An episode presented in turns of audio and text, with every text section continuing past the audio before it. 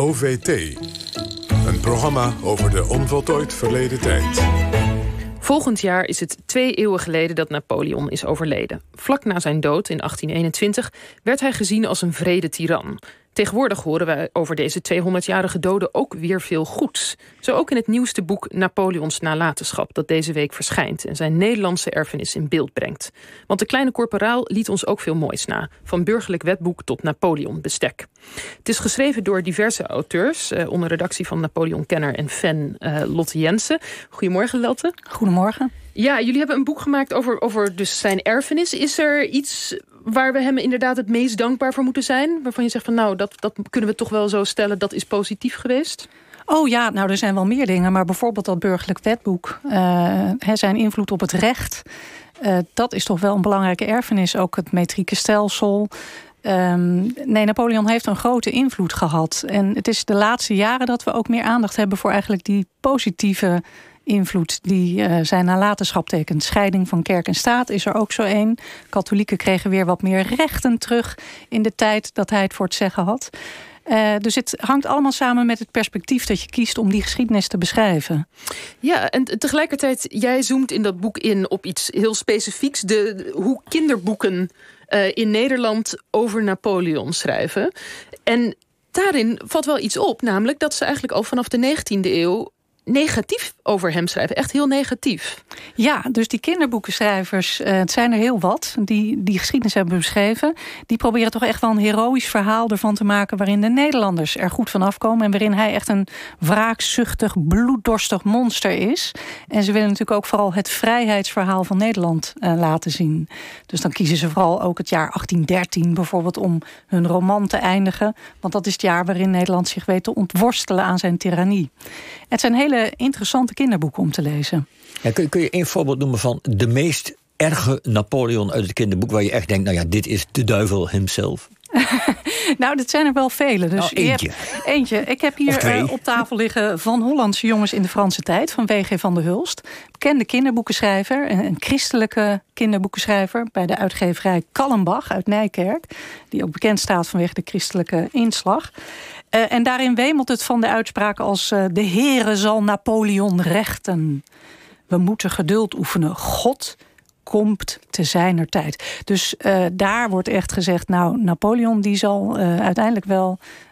moeten boeten voor wat hij ons allemaal misdaan heeft. En er zijn meer kinderboeken hoor... waar die echt als een vreedzuchtig, verschrikkelijk monster wordt neergezet. Ja. Nu ja. geloof ik dat jij ook ergens een vergelijking maakt... dat Napoleon in, in de begin 19e eeuw min of meer dezelfde functie kreeg als symbool van het kwaad, zoals Hitler dat na de Tweede Wereldoorlog kreeg. Dat, uh, wanneer houdt die Napoleon-bashing eigenlijk op? Gaat het altijd maar door?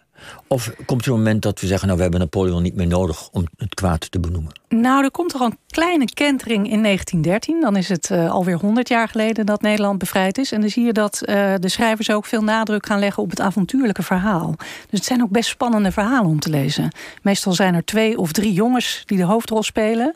En jongens, altijd zit er ook ja. een deserteur bij. Dus het is ook echt zijn leuke verhalen om te lezen. Zo'n jongen die mee moet vechten in het uh, leger van Napoleon. En er dan in slaagt om te ontsnappen en ergens moet onderduiken. En gek genoeg leest het soms echt als een Tweede Wereldoorlog verhaal. Dus bijvoorbeeld ook dit van de Hollandse, uh, jongens in de Franse tijd. Daar worden ze ook voortdurend zijn ze op de vlucht voor de Fransen. Moeten ze zich verstoppen. En dat element, dat avontuurlijke daar word je als lezer natuurlijk in meegezogen. Minder dan zeg maar dat uh, hele moralistische ja, dus kader. Napoleon verdwijnt een beetje op de achtergrond, maar het wordt gewoon een soort, uh, soort Spannend gordijn verhaal. waar je ja. tegen een mooi verhaal kunt ja. uh, aan. Een, aan een van de leukste boeken die ik vond om te lezen, ook nu nog steeds, was Toontje Poland van Johan Fabricius. En we kennen hem natuurlijk van de Scheepsjongens van de Bontekoe. Maar Toontje, Toontje Poland is nog steeds leuk om te lezen. Dus dat is een Alkmaarse jongen, een schoffie. En die gaat dus in ook uh, de militaire academie zich omhoog werken. Heeft een persoonlijke ontmoeting met Napoleon. Schoffeert hem dan. Uh, maar komt er uiteindelijk zonder kleerscheuren weer van af. Eigenlijk een soort Pietje Bel. maar een, een, sympathieke jongen die de grenzen van zelf het onbetamelijke opzoekt. Maar ook nu zijn dat eigenlijk nog spannende, leuke kinderboeken om te lezen. Ja, en er is natuurlijk ook. Er zijn niet echt meer belangen om te benadrukken hier in Nederland, denk ik, hoe vreselijk Napoleon was. Zoals dat misschien vroeger wel zo was. En dat resulteert in de verschijning van nogal vreemde kinderboeken de laatste tijd. Want je beschrijft ook dat er stripboeken nu uitkomen, gewoon Franse stripboeken, vertaald naar het Nederlands. Waarin hij gewoon als een soort held wordt neergezet. Ja, sterker nog, je hebt ze bij je. Ja, ik heb hier. Uh, deze, is, deze reeks is wel een van de meest fascinerende. Napoleon Bonaparte, vier delen, uh, uitgeverij Kasterman. En daar wordt hij echt een soort heroïsche held. Het is vertaald uit het Frans. En het perspectief is ook heel Frans. Hou, dus hem ook even goed voor de camera ja, uh, letten, voor, Lotte. Want we, voor de mensen die op webcam Voor vrijheid en vrede wordt er ook in alle voorwoorden gezegd. Maar vooral is het een soort goddelijke man. Met hij een heroïsch lijf. Nou ja, het meest schokkende is misschien wel dat hij op zeker moment zich ook ontkleedt uh, en de liefde bedrijft van een, met, met een van zijn Corsicaanse jeugdliefdes.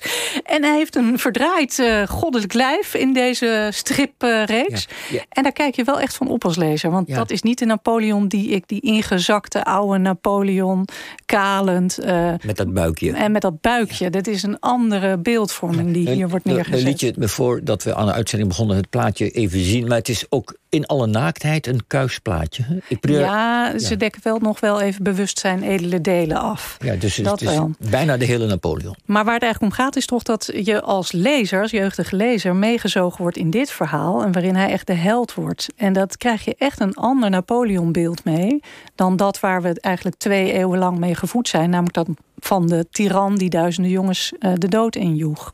Dus dat is razend interessant hoe beeldvorming voortdurend onder invloed van de tijdsgeest ook uh, verandert. Ja, en ik geloof dat je ook een, een exemplaar van een Donald Duck of zo bij je hebt. Uh, dit is voor de jongste lezertjes. Kijk, daar heeft Napoleon zich eigenlijk weer op een andere manier wordt hier neergezet. Heel spannend verhaal van de slag bij Snaterlo. In plaats van Waterloo. En daar gaat Donald Duck met zijn neefjes uh, op uh, bekijken hoe het museum uh, in Waterloo erbij ligt. En dan vinden ze een kist met goudstukken. Vervolgens blijkt er een reenactment bezig te zijn... en gaan al die Duitsers en Engelsen en Fransen ruzien... om wie die kist met goudstukken mag hebben. Dus het is een beetje een frivole inkleuring van het uh, bekende maar, maar wacht even, een reenactment, de slag bij Waterloo wordt nagespeeld of zo? In deze Donald Duck, ja. En daar is Donald Duck toevallig uh, getuige van. Maar hier is het aardige dat je op twee niveaus kan lezen. De jeugdige lezers vinden het gewoon een spannend verhaal. Zoektocht naar goud. En de geschiedkenner ziet overal grapjes, uh, knipoog naar de geschiedenis. Generaal Bluffer in plaats van Blugger. Naamgrapjes, het geruzie uh, over uh, naar wie moet de pot met goud. Uh, de rol van Donald Duck, die eigenlijk geen held is, maar toch een sukkel aan het eind. Ehm, dus daar is het een soort ehm, ja, spel met de geschiedenis, zou je kunnen zeggen. Ja, dus een beetje de angel is eruit, zou je kunnen zeggen, als je naar die ontwikkeling kijkt. Eerst we, moesten we hem op een bepaalde manier neerzetten. En nu kunnen we dat ook misschien wel een beetje loslaten. Ja, dat klopt. En dat zie je eigenlijk ook wel in de geschiedschrijving rondom Napoleon. Dat we minder geneigd zijn daar een oordeel over te vellen. Maar dat we ons toestaan, um, zeg maar, en de heroïsche kant... en de minder heroïsche kant te laten zien. Ja, oké. Nou, heel erg bedankt voor je toelichting en je komst... en het tonen van al deze maffe boeken. We zullen het ook nog wel even op social media een paar plaatjes zetten... voor wie het wil zien. En het boek eh, heet dus Napoleons nalatenschap... en is verschenen bij De Bezige Bij. Naast jouw eigen hoofdstuk schreven onder andere Beatrice de Graaf... en Ben Schoenmaker bijdragen over de sporen die Napoleon in ons land naliet. En dit was OVT voor deze week. En Corona Volente zenden wij volgende week wel weer uit vanaf een historische locatie. Dan zijn we in het Molukse woonoord Lunette. Zonder live publiek, maar wel natuurlijk gewoon via de radio te beluisteren. En straks is er de perstribune van Max. Tot volgende week.